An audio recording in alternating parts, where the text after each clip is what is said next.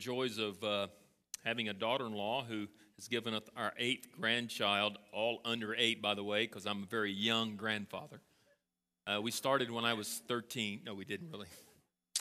And um, Ron and Tressa are the parents of Samantha, and we are blessed to have a daughter-in-law who was raised in a Christian home by two very godly parents, and they are having fun with our latest grandson, so just spoil him rotten until we get there. I know they're probably watching today, and we'll be there in about a month. So we're going to be there when things kind of, you know, get a little bit further along. We're going to go during the spring break, but uh, look forward to that. It's going to be a lot of fun. But until then, we're going to continue our series that we began last Sunday in Matthew's Gospel, chapter eight, about the divine transformation that Christ wants to bring not only into your life, but in the lives of many. He will transcend whatever obstacles that are there that are preventing the power of God from having its effect on our lives, and He can transform us simply by the transforming power of the gospel of Christ and all that is there available to us in Jesus. And so we're going to talk about that today. I already know that there have been a few people that have stolen my joke from last week and have used it elsewhere. That's okay. So we're going to start with another one a little bit today as we begin our, our study today in talking about the divine instrument that we are in interceding for others so that they then might receive this incredible transforming work of the Spirit of Christ. So let's talk about that. There's a Baptist, an old-timey Baptist preacher who, um, you know, in retirement years decided it was time to buy a dog. Now, because he was, you know, in a very remote, very conservative part of Oklahoma, he decided he wanted a Baptist dog. I'm not sure what a Baptist dog is, but that's what he wanted, and he searched high and low for a Baptist dog all throughout the state of Oklahoma until he finally came to somewhere in Missouri. He found a place where a person said, if you'll drive to Missouri, to our town, we have a Baptist dog for you. So he and his wife hopped in the car, and they went to Missouri, and they, you know, walked in where the dog was, and he said, let me show you how great this dog is. And so he took the dog out of the kennel, and he said, fetch a Bible. And he pointed toward the bookcase, and the dog went over and sort of scoured the bookcase, found a Bible, took his paw, brought it out, picked it up with his mouth, and brought it and laid it at his master's feet. He said, you think that's impressive? Watch this. He said, turn to Psalms twenty-three. The dog gently opened the Bible and gently moved his paw and put his paw on Psalms twenty-three. That fascinated the elderly, retired Baptist pastor, and so he bought the dog. Proudly, he took it home, and he couldn't wait to show it off to his parishioners, his church members. He invited the whole church over for a fellowship in his home. There weren't many because it was a retirement church, and they all fit in the living room, and he was showing the people exactly what the dog was doing. And he said, fetch the Bible, and the dog did. He told the dog to turn to Psalms twenty-three, and the dog did, and they oohed and awed. And then there was an old codger that decided, preacher, is that all your dog can do? Is that the only command he knows? He said, well, I don't know. He said, why don't you try another command? So he sat down next to the dog, and he looked at the dog, and he thought, well, what command will I give? And so he finally decided to say this command, heel. And the dog immediately jumped in his lap, put his paw on his forehead, and went, ow, ow, ow. He looked at his wife and looked at his church members, turned completely red, and he said, oh, my soul, we have bought a Pentecostal dog.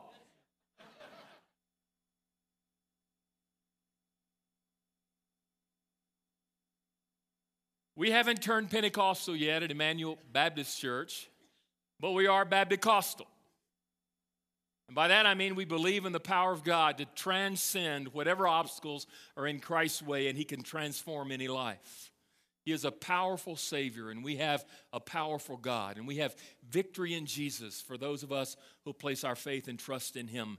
God doesn't need a dog to heal someone. Christ doesn't even need to touch someone in order for them to be healed.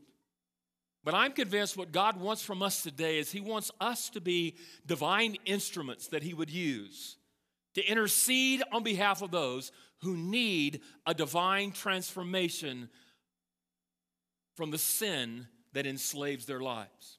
And chances are this morning you know someone right now who is enslaved by sin. Either they are lost They don't know Christ as their Savior, or maybe they do know Christ as their Savior, but they have stumbled and fallen, and they have been shackled and robbed of their freedom and their victory because of some sin in their life, the consequence of that sin.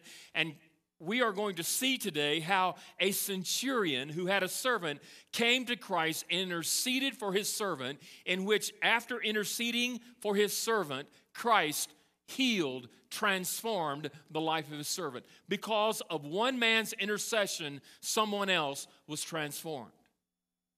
And chances are you have a friend, a family member, a coworker, or maybe someone who is your neighbor who desperately needs to be transformed by the power of Christ. Either they don't know Christ or they're not living in fellowship and walking in the fullness and the power of the Spirit. And God is calling us today to, by name, intercede on their behalf on a regular basis, because through that intercession, God will work through your intercession as we lay them at the feet of Jesus, and He will answer our prayer.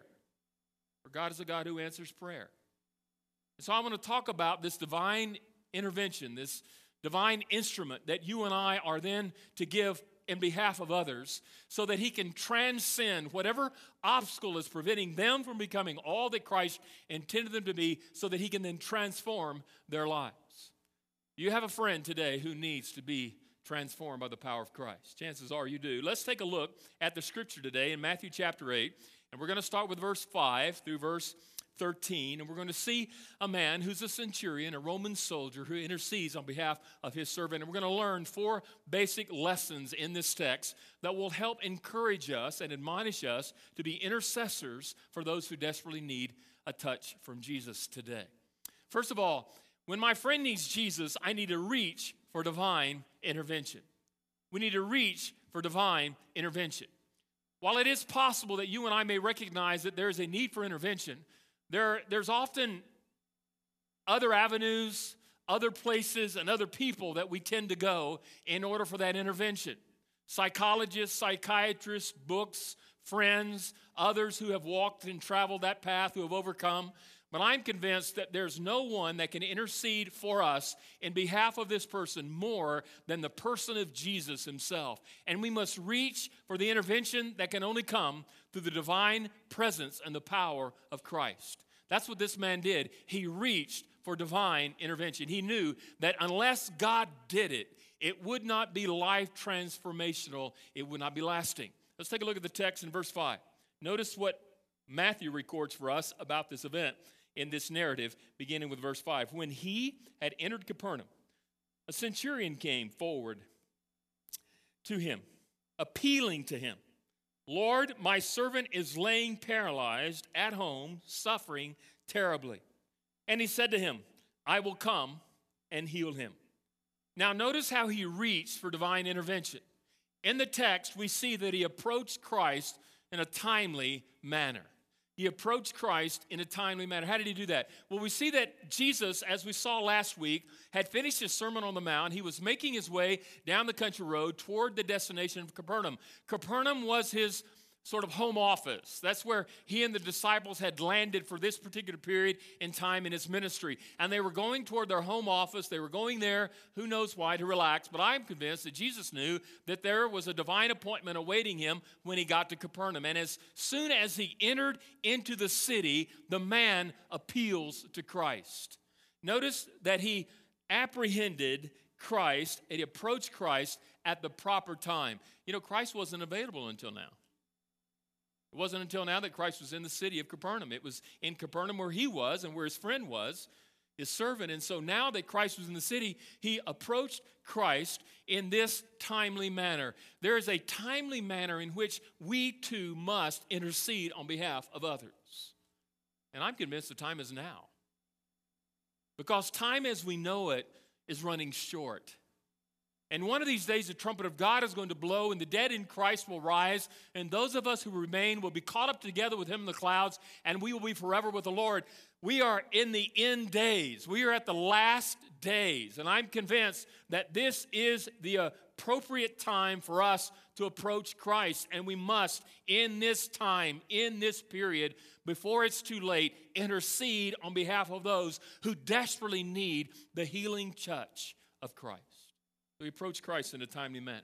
Secondly, we see that he appealed to Christ. Notice in the text that he appealed to him. He beseeched him. He implored him. He cried out for his friend. He, it, was a, it was a cry. It was a beseech. It was a moaning. It was a groaning that came from his heart, that came from his soul, for his burden, for his friend. And he appealed to Christ and to Christ alone. And I think we need to appeal to Christ on behalf of our friends. What do they need? What can transform their life? What can transcend their circumstances? What can transcend their sin?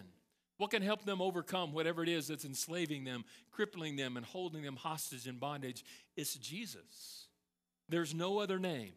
There's no other person who has the power to transform other than Christ. And we must appeal to Jesus and his power alone to transform and to transcend our friends. Thirdly, we need to appropriate the proper value toward people.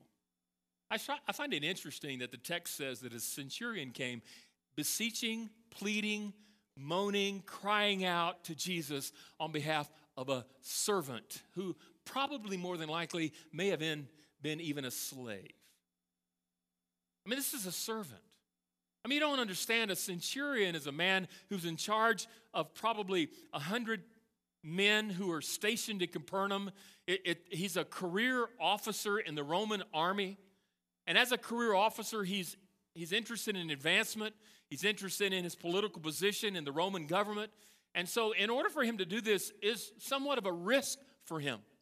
And yet he's willing to risk everything for a servant, for someone as lowly as someone who waits on him in his home. Why? Because he values this nobody, this no-name, unimportant, politically disconnected individual in which he wants healing for them. And I think one of the reasons why most of us aren't interceding for others is that we don't, we don't see value in them. We just don't value them. I mean, it's, we, we see value in our spouses. We see value in our children. We see value in our grandchildren. We see value in our family members. We may even see value in our close friends. But do we see value in the masses of humanity around the world that desperately need the healing power and the touch of Christ? Thinking about Aaron, we were walking, I was kind of praying for him this morning as we were getting ready, and I was thinking about, as I look at my screen on my in my office, there's a, a picture that reminds me to pray for Aaron in this very desolate, this very dark place called Montreal, Canada. And I remember walking through the streets of Montreal looking at all the people who are hopeless, who are lifeless, who are damned and doomed to spend all eternity in hell because of their sin without Jesus. I don't know them. You don't know them. But should they have value enough for us to pray for them? Do our neighbors have value to us in that we intercede on their behalf? And I think we ought to pray for our lost spouses and lost family members and lost neighbors and lost friends. But to what extent? Jesus said, go into all the world, and we must pray for the world because Jesus sees value in every individual life that is not and yet untouched by the gospel of Jesus. And he saw value in a humble servant, and we must see value and intercede on behalf of others. As you're going home today, and you're in your car, and you're at a stoplight, look around that stoplight at other stop and see the value in them that God sees in them, and pray, intercede for their salvation.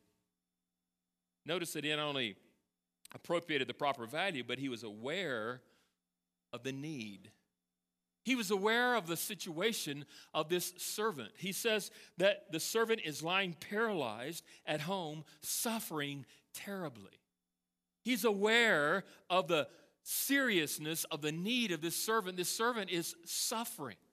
I wonder if we're genuinely aware of the, of the fate of those who do not know Christ.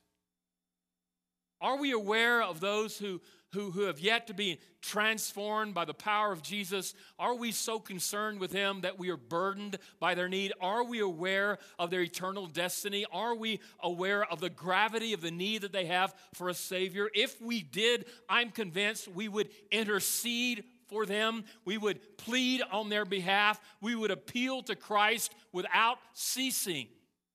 And I'm convinced that maybe the main reason why we're not interceding the way we should is because we simply don't recognize their need for Jesus. Believe it or not, in a group this large, there probably, possibly, are some of us that don't believe in the reality of hell. But I'm here to tell you that all of us have sinned and fallen short of the glory of God, and the wage of sin is death. And so we must intercede because of that need. What was the response that Christ gave? Look at the verse in verse seven. And he, Jesus, said to him, I will come and I will heal him. Christ received this man. This was not, not as, as simplistic as we think, because you see, Jesus is receiving a Gentile.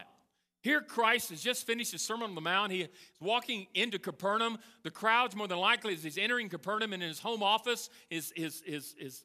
base of operation in Capernaum. People know that he's there. The crowds are growing larger. And here we see someone steps out into the crowd, and this person is a Gentile. They're a Gentile. I don't know if you know it or not, but Jews despised Gentiles. They were prejudiced. They hated them. They would no more talk to them, much less touch them, because if they did, they would become unclean. They were despised and rejected. And yet, when this man brought his need before Christ, he received him. And yet, were we not at one time like the Gentile? For he loved us before we loved him, and he received us in our sin unto himself. He received this man. And he resisted the cultural norms, because he says, not only did he receive him, but he said, I will come. I will go to your house and I will heal this man.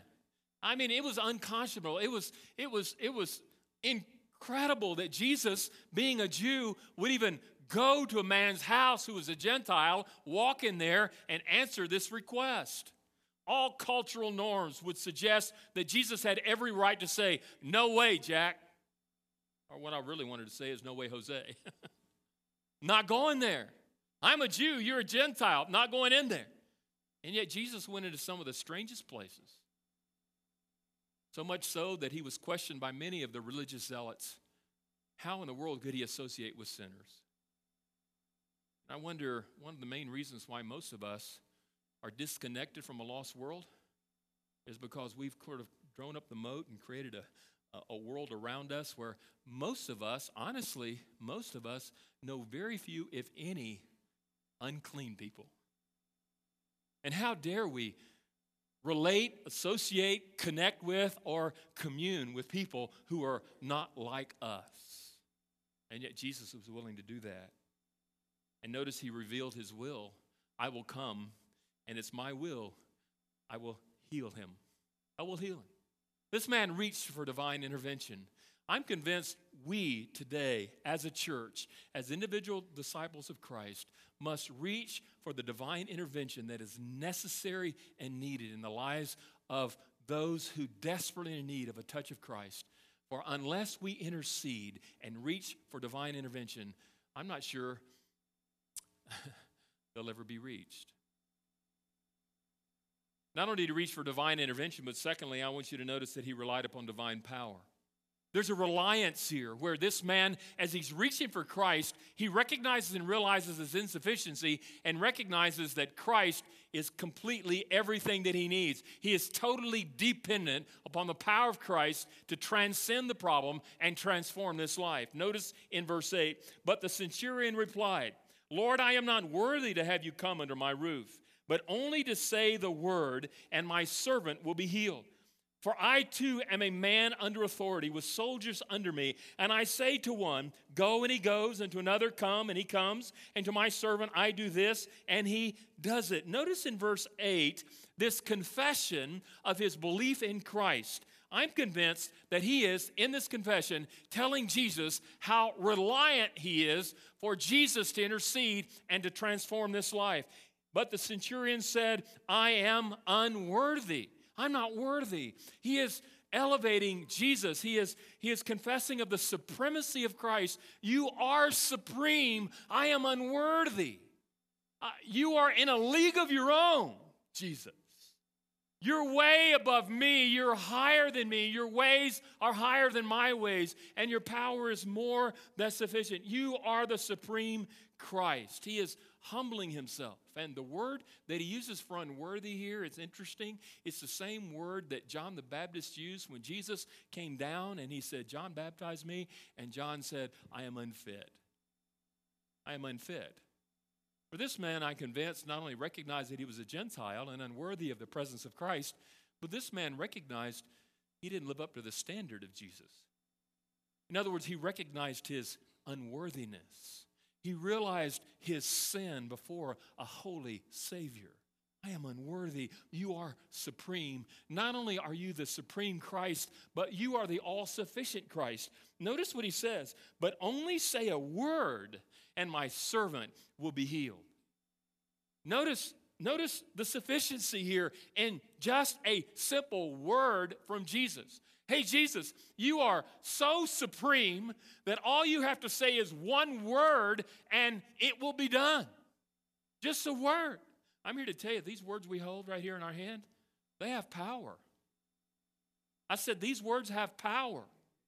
And the gospel that is recorded here, the gospel of Jesus, has the power to transcend anyone's sin and transform anyone's life. These are words of life, and they are powerful words. And every day we hold them in our hand, and I'm convinced that we fail to recognize the sufficiency of the Word of God transcending our problems and transforming our lives. Because I'm convinced if we really understood the power of these words, we would spend a life trying, trying to not only know them and study them, but apply them. And yet, do we? Is it more than just a Sunday morning exercise? Or is it a, a life quest? And here we see not only does it confess the supremacy and the sufficiency of Christ, but the sovereignty of Christ. This guy's not, not in, in verse nine, he's not trying to, you know, step on a pedestal and say, look at me. It's not what he's saying.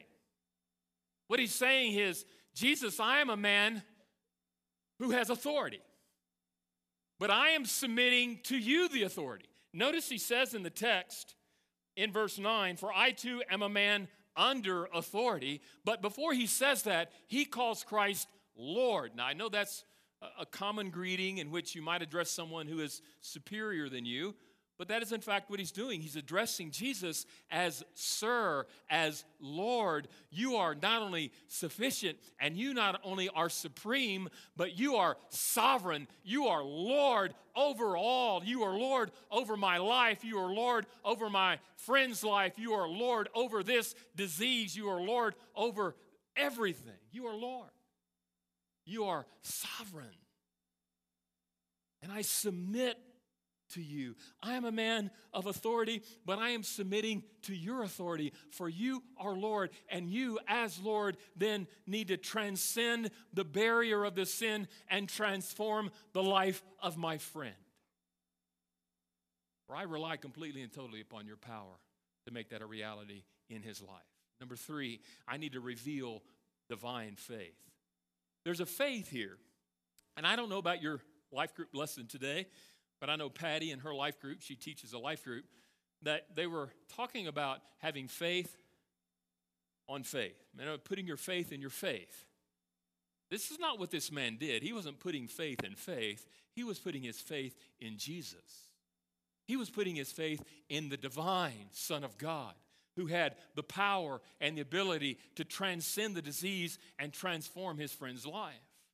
Notice in the text in verse ten, when Jesus heard this, he marveled and said to those who followed him, Truly I say to you, with no one is left in Israel have I found such a faith. Jesus here announces this man's faith. He announcement Jesus made regarding the centurion's faith. What was the announcement? I have yet to see anyone have this kind of faith. I mean, of all the miracles Jesus did, there are only two Gentiles that received healing from Jesus, and this is one of the two. Now, what made this amazing, because it said, and Jesus marveled. He was amazed. Now, I don't know about you, but it takes a lot to amaze Jesus. I said, it takes a lot to amaze Jesus. You could do a lot of things and think that you've amazed him. But I'm convinced ninety-nine point nine percent of what we do doesn't amaze him at all. But here we have a man who does something, and it's so spectacular that the Son of God is amazed. He is marveled. What marveled him?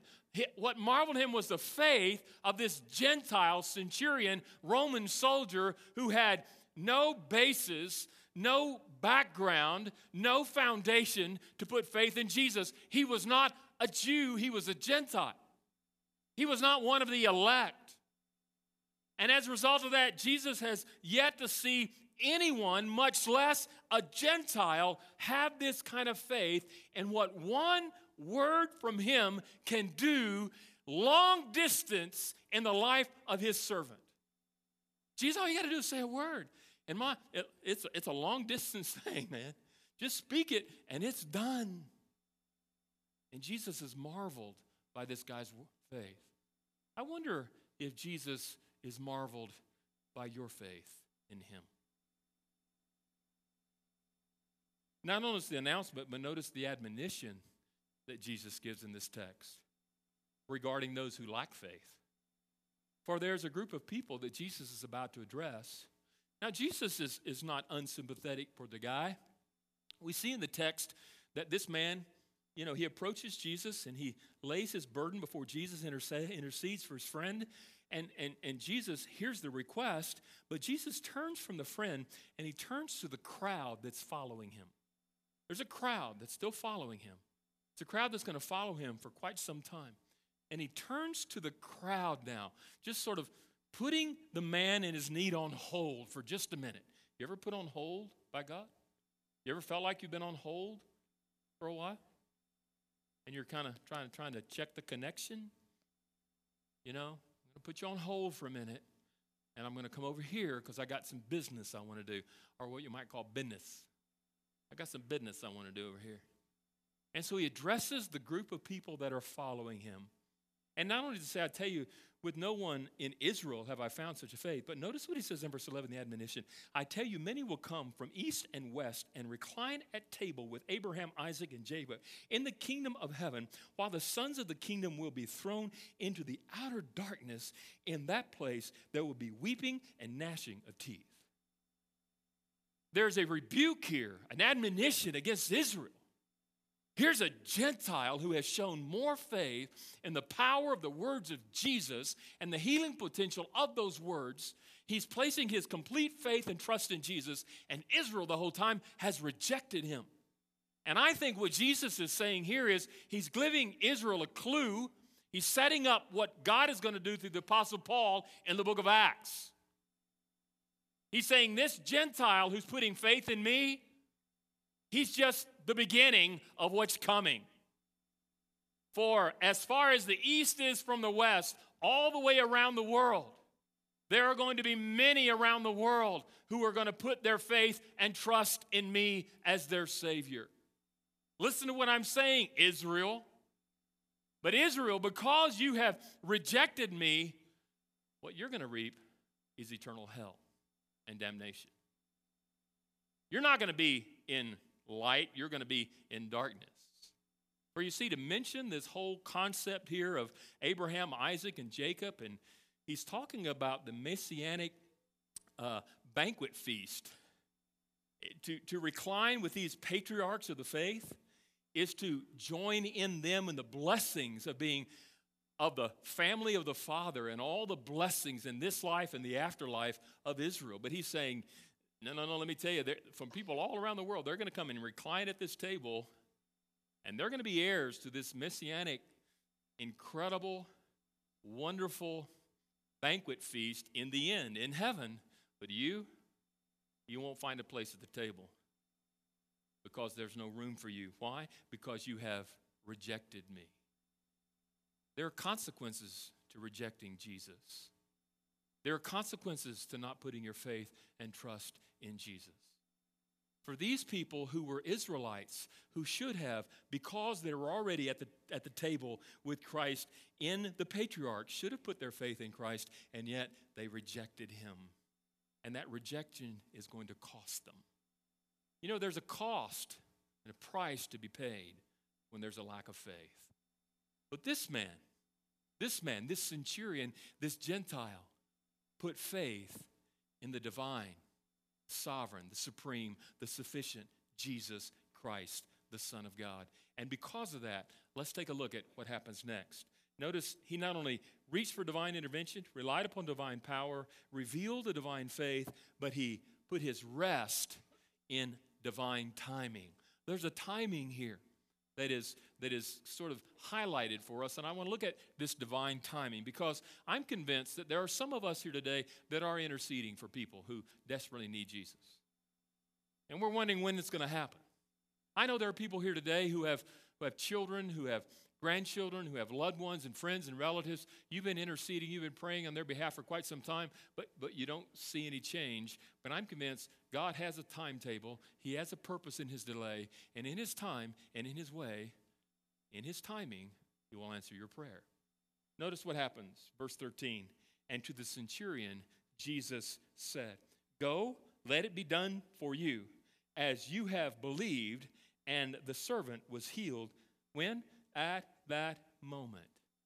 Notice the compassion of Christ. He's been addressing the crowd, and now he turns to the, to the need. And he's compassionate toward this man's burden, and he's compassionate toward the one who is in desperate need of intervention. Jesus cares. He cares so much that he didn't ignore the guy, but he turned to him and he faced him and he said to him, notice the command, "Go, let it be done for you." There's a command. The command is to go. Leave here and go home.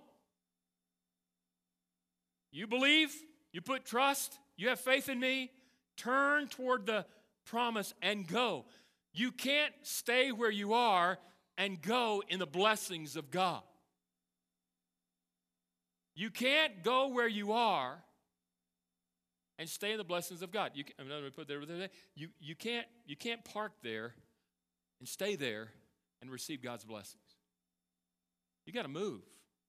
There has to be a change. You got to move by faith toward the promise. He's saying to the man, I'm commanding you. Don't just stand here. Move toward the promise. Turn in faith toward the answer to the prayer. Just, just make a movement. You believe, then move toward, by faith, toward the answered prayer.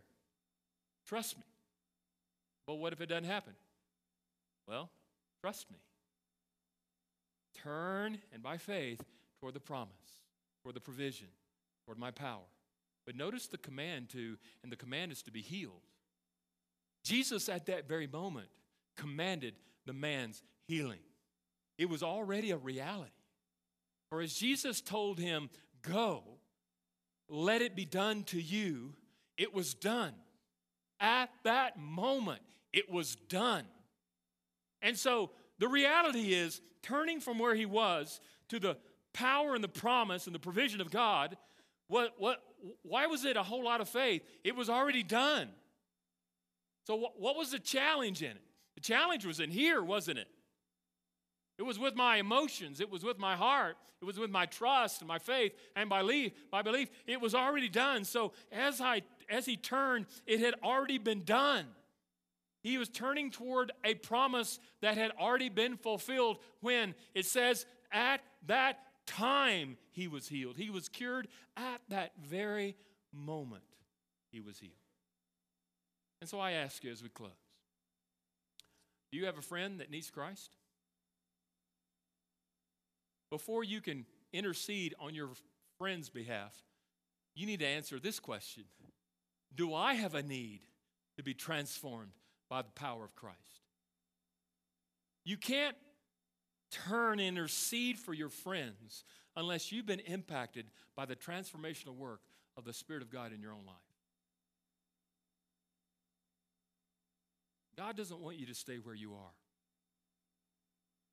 And no matter what you're facing today, He can transcend any obstacle, any burden, any barrier, any battle, any sin, any relationship. He can, he can move through you beyond that, and He can bring healing into your life, and He can transform you by His power, by His word, by the gospel of Christ. If we'll just believe. If we'll just believe. There was a man in the Gospel of Mark who brought his son to Jesus. And uh, he was having some trouble with his healing. And finally, he face to face with Jesus. He said, "But if you can, heal my son." And Jesus said, "What do you mean, if you can?" That, that's the wrong step. It's not if you can. It's, I believe you can, and as I turn from where I am and turn toward your promise, I believe that as I turn to face you, to trust you, to repent, and to be reconciled with you, you can and you will transcend whatever it is that's holding me back and holding me in bondage, and you can transform my life. For Christ can transcend everything and anything and transform you simply by His word. You don't know Christ today. I know the power of the gospel of Christ because there was a time when I was a small boy. I recognized my need, and I turned from where I was and turned to faith in Christ. And it was the power of the gospel of Christ that took me from where I was and transformed me into what I am today. And it continues to transform my life day by day, moment by moment, as I grow in the knowledge of the gospel of Christ and I keep in step with His Spirit. Do you need to be transformed by the power of Christ today? That's question number one. Do you? You bow your head and close your eyes for just a moment all over this auditorium as we come to our invitation time and we come to the close. Let me ask you today, have you been transformed by the power of Christ? I don't know what's holding you back. I don't know what sin is existent in your life. I don't know what Satan, the enemy, is trying to convince you of. He is a liar today. For the power of Christ, the gospel of Jesus, can transcend whatever sin, whatever barrier, whatever obstacle, whatever lie the enemy has put in your ear, and He can transform your life today if you, by faith, will turn from yourself and turn to Him. And He will set you free.